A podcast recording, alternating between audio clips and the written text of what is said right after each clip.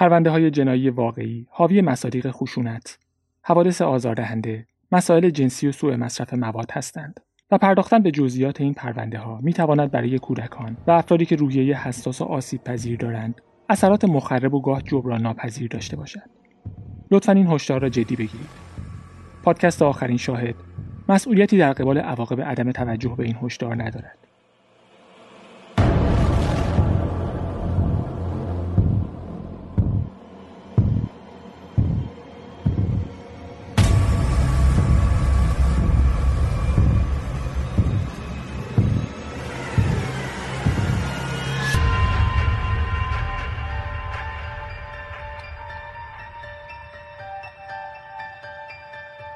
سلام. به پادکست آخرین شاهد روایتی داستانی از پرونده های جنایی واقعی خوش اومدید. من شبنم یکی از شنوندگان این پادکست هستم و شما رو به شنیدن قسمت اول از پرونده پلکان دعوت می‌کنم.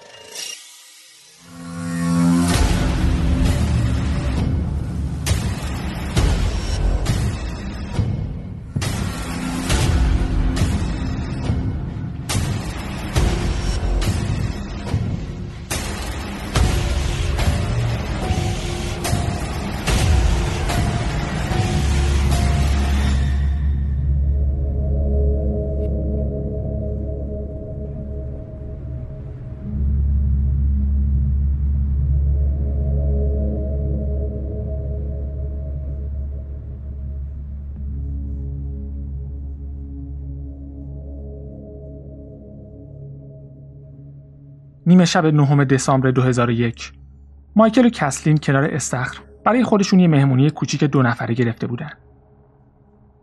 مایکل نویسنده بود و حداقل تو مقطعی نویسنده موفقی بود. به خاطر انتشار کتاب جدیدش 800 هزار دلار پیش پرداخت گرفته بود و با همون پول تونسته بودن خونه جدیدشون رو بخرن. خونه ای که بیشتر شبیه قصر بود. چند وقت بود که زندگی حرفه‌ایش به عنوان یه نویسنده دچار مشکل شده بود اما کتاب جدیدش می‌تونست خیلی از مشکلاتشون رو حل کنه و مایکل رو دوباره تو مسیر نویسندگی قرار بده. زمان خیلی خوبی هم بود چون با اینکه کسلین یه مدیر اجرایی رده بالا تو شرکت مخابراتی نورتل بود و حقوق شیش رقمی داشت. خانواده پیترسن مشکلات مالی زیادی داشتن. بعد از 11 سپتامبر اقتصاد آمریکا کوچیک شده بود و پیترسون هم مثل بیشتر مردم آمریکا فشار اقتصادی رو حس می‌کردن. شرکت نورتل اواخر دهه 1990 اوج گرفته بود. بین سالهای 1995 و 2000 گسترش اینترنت باعث شد خیلیا به تکنولوژی خوشبین بشن و شرکت های فناوری رشد انفجاری داشتن. شاخص بورس تو این 5 سال 400 درصد رشد کرد.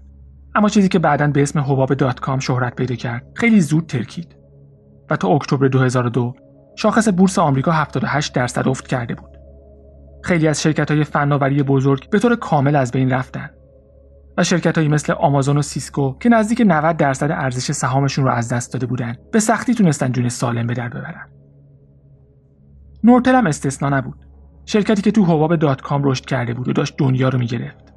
و کسلین نه تنها یه مدیر رده بالای نورتل بود بلکه تمام داراییش رو روی نورتل سرمایه گذاری کرده بود. چند میلیون دلار سهام که بعد از 11 سپتامبر و ترکیدن حباب دات کام ارزشش به چیزی نزدیک 50 هزار دلار رسیده بود. اما اگه یکی از کتابای مایکل به فیلم تبدیل می‌شد، همه چیز زیر و رو می‌شد. اون موقع کل کشور دنبال داستانهای مثبت و الهام بخش بودن و مایکل یه قهرمان جنگی بود که درباره جنگ ویتنام کتاب نوشته بود. یه کتاب دیگه درباره جنگ جهانی دوم داشت و کافی بود یکیشون رو به فیلم تبدیل کنه و یه سوپر استار توش بازی کنه. اون وقت اسم مایکل سر زبونا میافتاد و همه برای خریدن کتابش سرازیر می‌شدن. می‌تونست سکوی پرتابش بشه تا کتابای بعدی رو بنویسه و کم کم تمام مشکلات از بین می‌رفت. پس اون شب 9 دسامبر 2001 شب خوبی بود. حداقل می‌تونست شب خوبی باشه.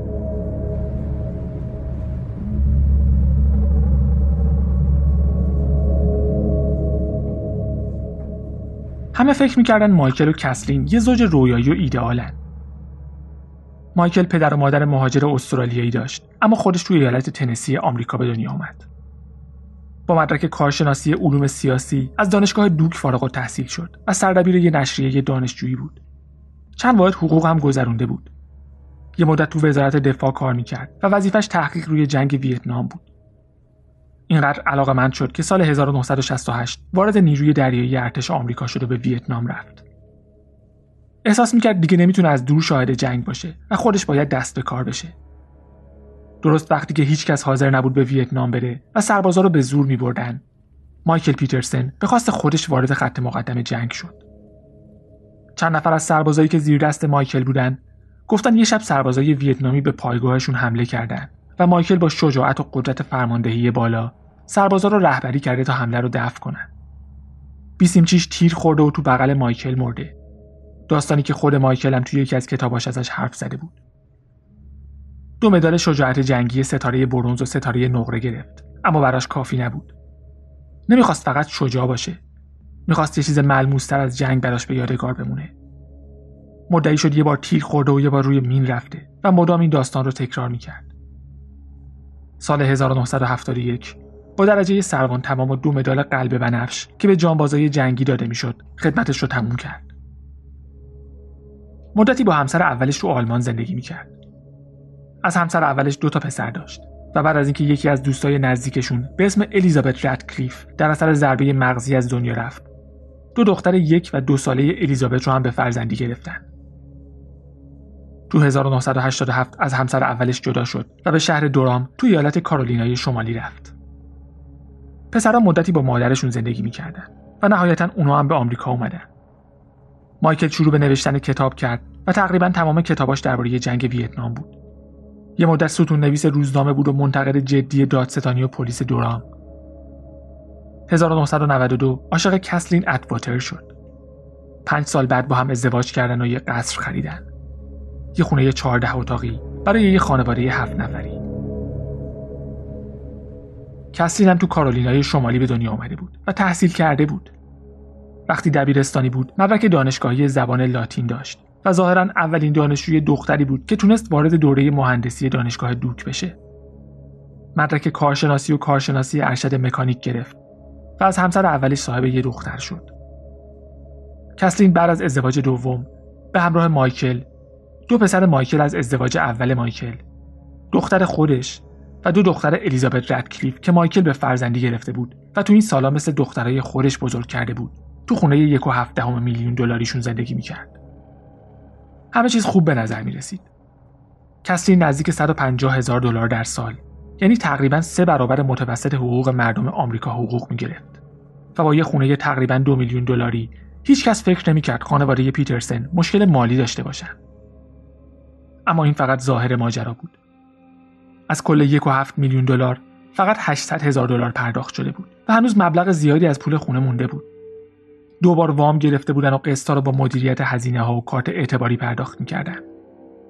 بیشتر از 100 هزار دلار بدهی کارت اعتباری داشتن و بانک می‌تونست برای صاف کردن همین بدهی کل خونه رو برای فروش بذاره. وضعیت کار کسلین هم مشخص نبود. شرکتی که کسلین کار می‌کرد مثل خیلی از شرکت های فناوری دیگه برای ورشکست نشدن دست و پا می‌زد و شروع به تعدیل نیرو کرده بود.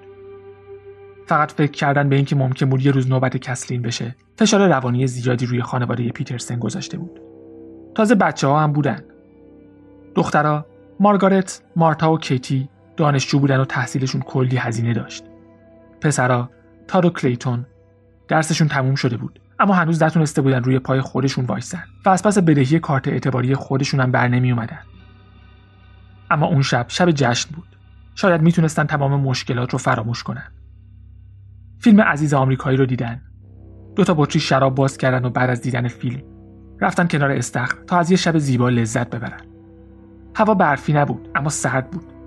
مایکل می‌خواست زیر نور ستاره های سیگار برگ بکشه که 45 دقیقه تا یه ساعت طول می‌کشید. کسلی نمی‌تونست پیشش بمونه. مایکل عملا بیکار بود اما کسلین صبح جلسه داشت. حوالی 11 شب یه تماس از یکی از همکاراش گرفته بود و منتظر یه ایمیل برای جلسه فردا بود. هوا هم سرد بود. شاید مایکل با سیگار و شراب حسابی خودش رو گرم کرده بود اما کسلین نه. در هر حال کسلین برگشت تو خونه و چون لپتاپش رو تو محل کارش گذاشته بود باید از کامپیوتر مایکل استفاده می‌کرد. ایمیلی که کسلین منتظرش بود ساعت 11 و 45 دقیقه ارسال شد. اما هیچ وقت خونده نشد.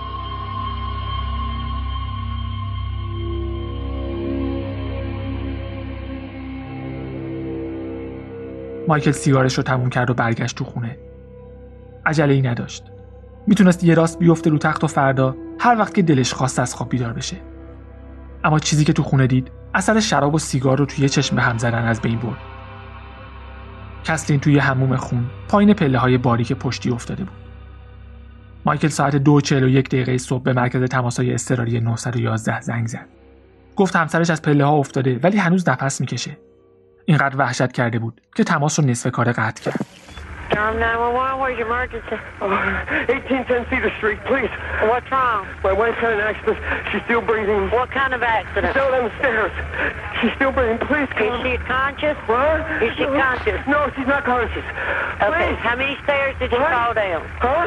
How many stairs? Stairs. How many stairs? Calm down, sir. Calm down. No, uh, 15, 20, I don't know.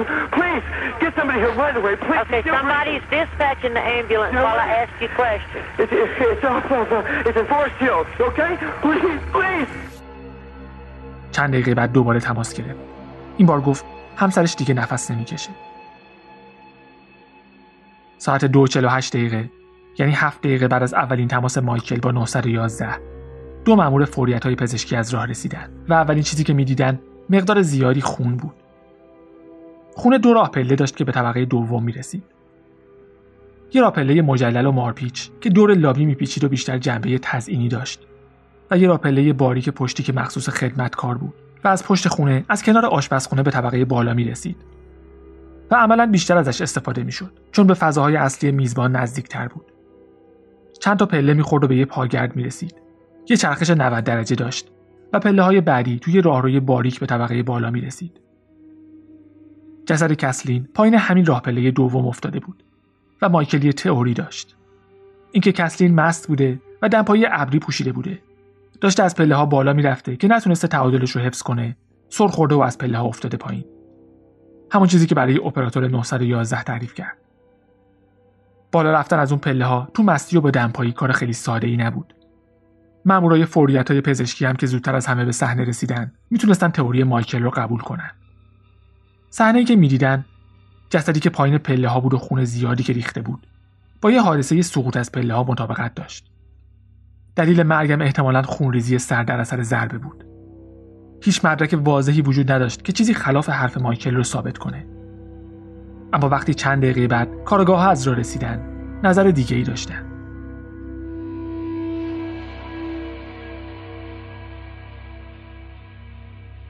طبیعی بود که کارگاه های دایره جنایی با این فرض به صحنه جرم بیان که یه قتل اتفاق افتاده و بعد سعی کنن خلافش رو ثابت کنن. نمی‌خواستن قاتل از دستشون فرار کنه. فقط به این خاطر که هیچکس به ذهنش نرسیده شاید یه قتل اتفاق افتاده باشه. اما در این مورد به خصوص چیزی که می‌دیدن شبیه حادثه نبود. کارگاه ها برخلاف نظر پزشک فکر می‌کردن اون میزان خون فقط می‌تونه در اثر حمله باشه. اما چیزای دیگه هم بود. مقدار زیادی از خون خشک یا لخته شده بود که نشون می‌داد مدت زیادی از حادثه گذشته کسلین ساعت 11 با همکارش حرف زده بود و ایمیل ساعت 11 و 45 دقیقه رسیده بود و باز نشده بود. مایکل هم می‌گفت کسلین تو مسیر بالا رفتن از پله ها سر خورده و افتاده و خودش 45 دقیقه تا یه ساعت بعد برگشته خونه. تماس با مرکز تماسهای اضطراری ساعت 2:41 دقیقه صبح بود. یعنی نزدیک سه ساعت فاصله با زمانی که احتمالاً کسلین برای چک کردن ایمیل رفته بود. نه 45 دقیقه تا یک ساعت. دود کردن بزرگترین سیگار برگم بیشتر از دو ساعت طول نمی‌کشید. در واقع کارگاه ها اصلا داستان مایکل رو که کنار استخر نشسته بوده باور نکردن. مایکل شلوارک و تیشرت پوشیده بود و دمای هوا 12 درجه سانتیگراد بود. اگر مایکل بلافاصله بعد از دیدن کسلین به 911 زنگ زده بود، کمتر کسی رو هوای 12 درجه با تیشرت و شلوارک تا ساعت دو نیم صبح کنار استخر میموند. به غیر از استخر خونه پایین پله ها، لکه ها و ترشوهای خون روی تمام پله ها و دیوار کنار پله هم دیده می‌شد. تخمین می‌زدن حداقل دو ساعت از ریختن خون میگذره و به غیر از اون بعضی قسمت های خون روی دیوار و پله ها مالیده شده بود. انگار یه نفر سعی کرده با حوله یا دستمال کاغذی پاکشون کنه. اتفاقا دو تا حوله خونی هم زیر سر کسلین پیدا شد که مایکل می‌گفت اونا رو برای جلوگیری از خونریزی گذاشته. با همه اینا چیزی که توضیحش از همه سختتر بود. لکه های ریز خون روی شلوارک مایکل بود. شلوارک مایکل خونی نشده بود. خون روش ترشح شده بود. و بعدتر از اون یه رد پای خونی روی شلواری بود که کسلین پوشیده بود که با کفشایی که پای مایکل بود مطابقت داشت. کارگاه فکر می‌کردن مایکل همینطور که به کسلین ضربه می‌زده اون رو با پاش پایین نگه داشته. اما آلت قتلی در کار نبود.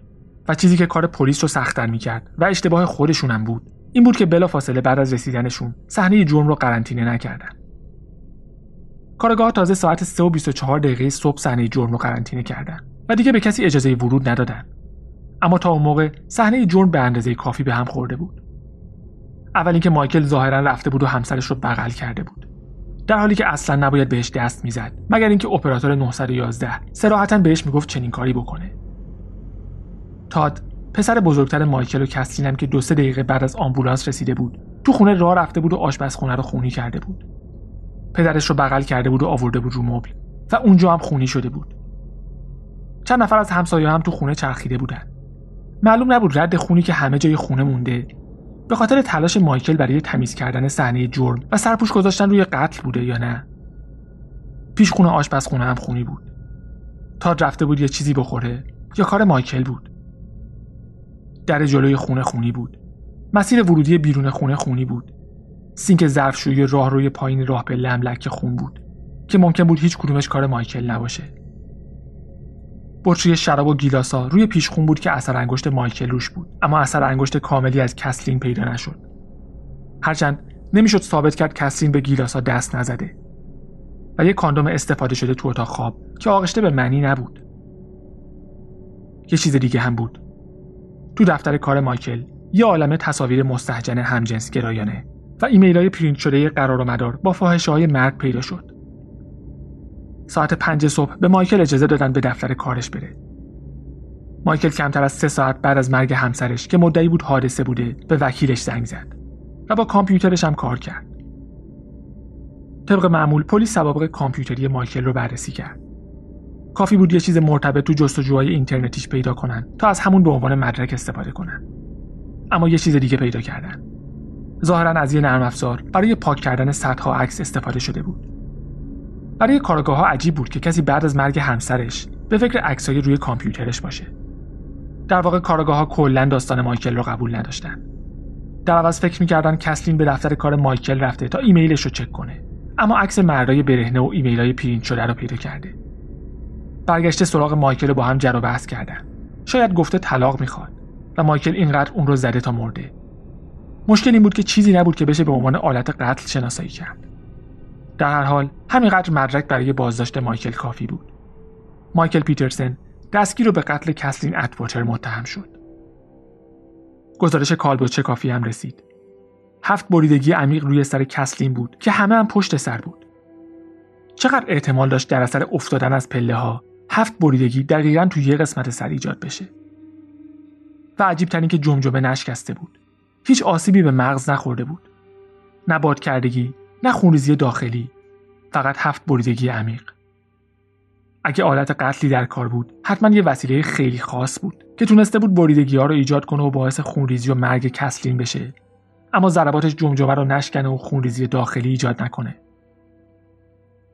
چند روز بعد پلیس آلت قتل رو معرفی کرد و واقعا وسیله عجیبی بود. اینقدر عجیب که احتمالا قبل از مرگ کسلین بیشتر مردم آمریکا نمی‌دونستن چنین وسیله‌ای وجود داره. اما یه مشتری پروپا قرص داشت. کندیس خواهر کسلین. اون وسیله چیزی که دادستانی به عنوان آلت قتل معرفی کرد یه جور سیخ فلزی تو خالی بود که برای شومینه استفاده می‌شد و می‌شد از داخلش فوت کرد تا آتیش شومینه شعله ور بشه. در واقع انقدر وسیله خاصیه که اگه اسمش رو تو گوگل جستجو کنید عکسای این پرونده رو می‌بینید. کارآگاه ها خودشون نتونسته بودن آلت قتل رو پیدا کنن. فقط می‌دونستن باید دنبال یه چیزی باشن که بریدگی ایجاد کنه ولی آسیب جدی به جمجمه نزنه. به خاطر همین وقتی کندیس یه سیخ فلزی سبک تو خالی رو بهشون نشون داد تردید نکردن.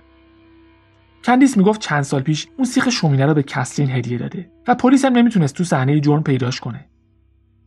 کندیس می‌گفت مایکل و کسلین ازش استفاده نمی‌کردن و مطمئن بود اون رو دور ننداختن. پس اگه پیدا نمی‌شد حتما مایکل ازش برای کشتن کسلین استفاده کرده بود و بعدم یه جا سر به نیستش کرده بود. ظاهرا کندیس خیلی به این وسیله علاقه داشت چون هم برای خودش هم برای تمام اعضای خانواده یکی خریده بود و خودش یه نمونه از چیزی داشت که فکر می‌کرد برای کشتن کسلین استفاده شده. دادستانی هم که درمونده بود توی تصمیم عجیب به جای آلت قتل اصلی با یه نمونه مشابه از چیزی که تازه ممکن بود آلت قتل باشه محاکمه رو شروع کرد.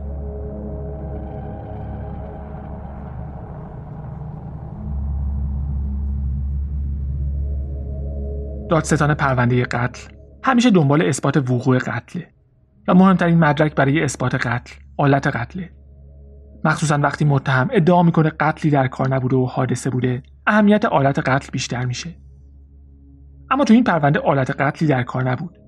یعنی در اصل تو اظهارات اولیه دادگاه دادستانی مدعی شد زخمای روی سر کسلین با چیزی ایجاد شده که وجود نداره. نمونه مشابهش رو به هیئت منصفه نشون دادن. گفتن مایکل پیترسن همسرش رو کشته. نگفتن با اون سیخ شومینه چون طبیعتا اون نبود. حتی نگفتن با یه سیخ شومینه. گفتن با یه چیزی شبیه این. اما جای این حرفا تو اظهارات اولیه نبود. اظهارات اولیه فقط برای معرفی واقعیت های موجود تو پرونده بود نه بحث و بررسی. فقط باید به هیئت منصفه می‌گفتن قرار چه مدارکی رو ارائه کنن و چه چیزی رو ثابت کنن. معرفی کردن یه حالت قتل فرضی کاملا ریسکی بود. در حالت عادی دادستانی باید حرفش رو ثابت کنه و وکلای متهم سعی می‌کنن حرف دادستانی رو رد کنن. اما در واقعیت هر طرف که داستان بهتری رو تعریف کنه برنده میشه.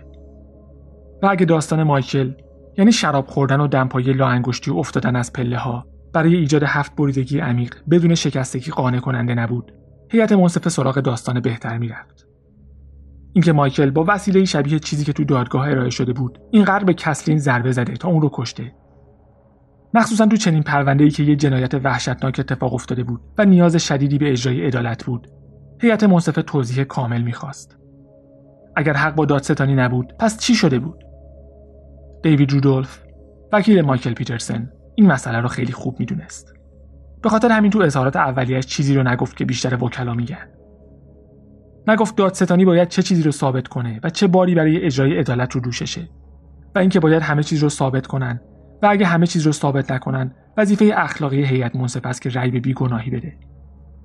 اظهارات اولیه خیلی از وکلا اینقدر کلی و کلیشه‌ای بود که حتی اسم متهم رو هم نمی آوردن اما رودولف این کار رو نکرد. در عوض با یه تصویر درخشان و رمانتیک از یه زن و شوهر شروع کرد که پنج فرزند دارن.